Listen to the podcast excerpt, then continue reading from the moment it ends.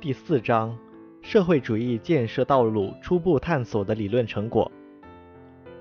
第一个理论成果：调动一切积极因素为社会主义服务。一九五六年，毛泽东论十大关系，明确提出了以苏为鉴，独立自主地探索适合中国情况的社会主义建设道路。这是党探索社会主义建设道路的良好开端。论十大关系确定的基本方针是：调动一切积极因素为社会主义事业服务。调动一切积极因素为社会主义事业服务的要求是：一、必须坚持中国共产党的领导；二、必须发展社会主义民主政治；三。要正确认识社会主义发展阶段和社会主义建设规律的问题。第二个理论成果是正确认识和处理社会主义社会矛盾。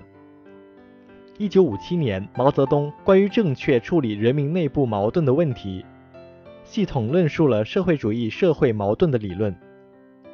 首先，理论是普遍存在的，社会主义社会同样充满着矛盾。正是这些矛盾推动着社会主义社会不断向前发展。社会主义社会的基本矛盾仍是生产关系和生产力之间的矛盾，上层建筑和经济基础之间的矛盾，但它与以往社会的基本矛盾具有根本不同的性质和情况。这是在人民根本利益一致的基础上的矛盾，是非对抗性的矛盾。具有又相适应又相矛盾的特点，可以通过社会主义制度本身不断得到解决。解决的途径就是改革。基本矛盾是推动社会发展的根本动力。社会主义社会存在两种不同性质的矛盾：敌我矛盾和人民内部的矛盾。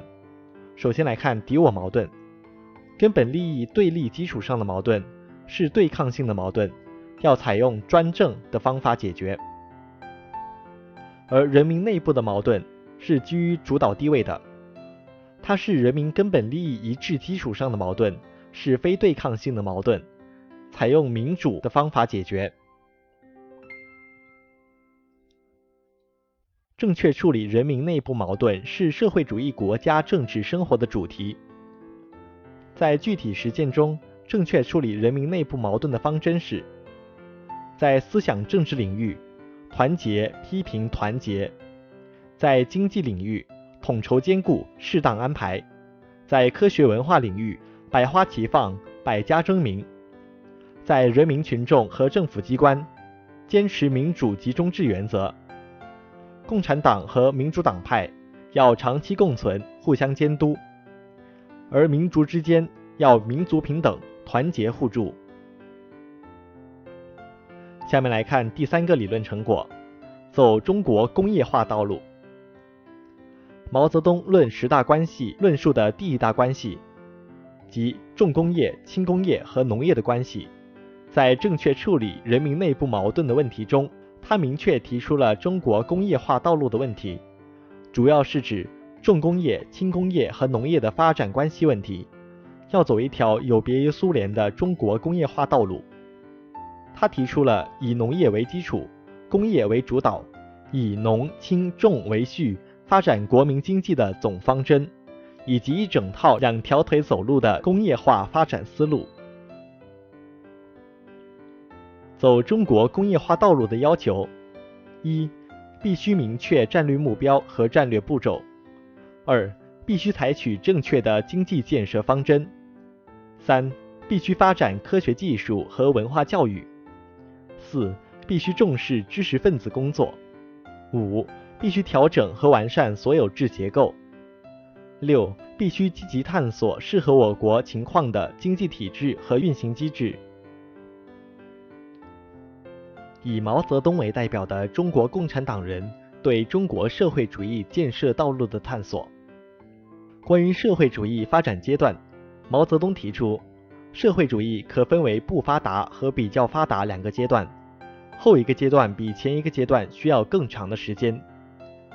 关于社会主义现代化建设的战略目标和步骤，两步走发展战略。第一步，建成一个独立的、比较完整的工业体系和国民经济体系。第二步，全面实现四个现代化，使中国走在世界前列。关于我国社会的主要矛盾、根本任务和经济建设方针，社会主义改造完成后，我国的主要矛盾已经是人民对于建立先进的工业国的要求同落后的农业国的现实之间的矛盾，已经是人民对于经济文化迅速发展的需要同当前经济文化不能满足人民需要的状况之间的矛盾。党中央据此提出，把工作重点转到经济建设上来，提出了既反保守又反冒进，在综合平衡中稳步前进的方针。关于所有制结构的调整，陈云提出了三个主体、三个补充。关于经济体制和运行机制的改革，毛泽东提出发展商品生产，利用价值规律。两参一改三结合，社会主义建设道路初步探索的意义和经验教训。首先来看重要意义，政治意义是巩固和发展了我国的社会主义制度；经济意义是为开创中国特色社会主义提供了宝贵经验、理论准备、物质基础；理论意义是。丰富了科学社会主义的理论和实践。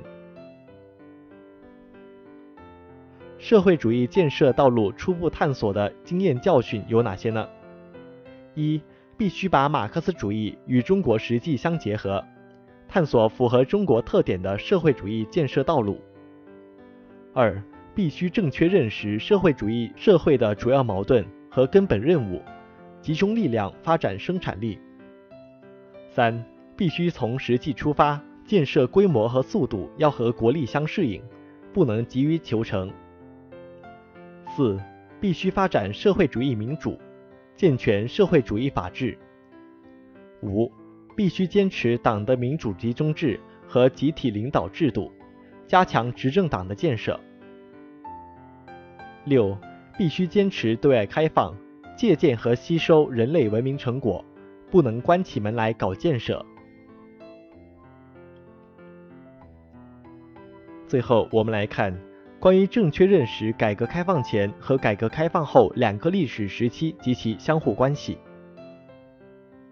我们党领导人民进行社会主义建设，有改革开放前和改革开放后两个历史时期，这是两个相互联系又有着重大区别的时期，但本质上都是我们党领导人民进行社会主义建设的实践探索。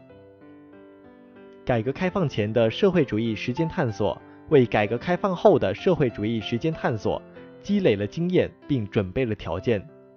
改革开放后的社会主义实践探索，是对前一个时期探索的坚持、改革和发展。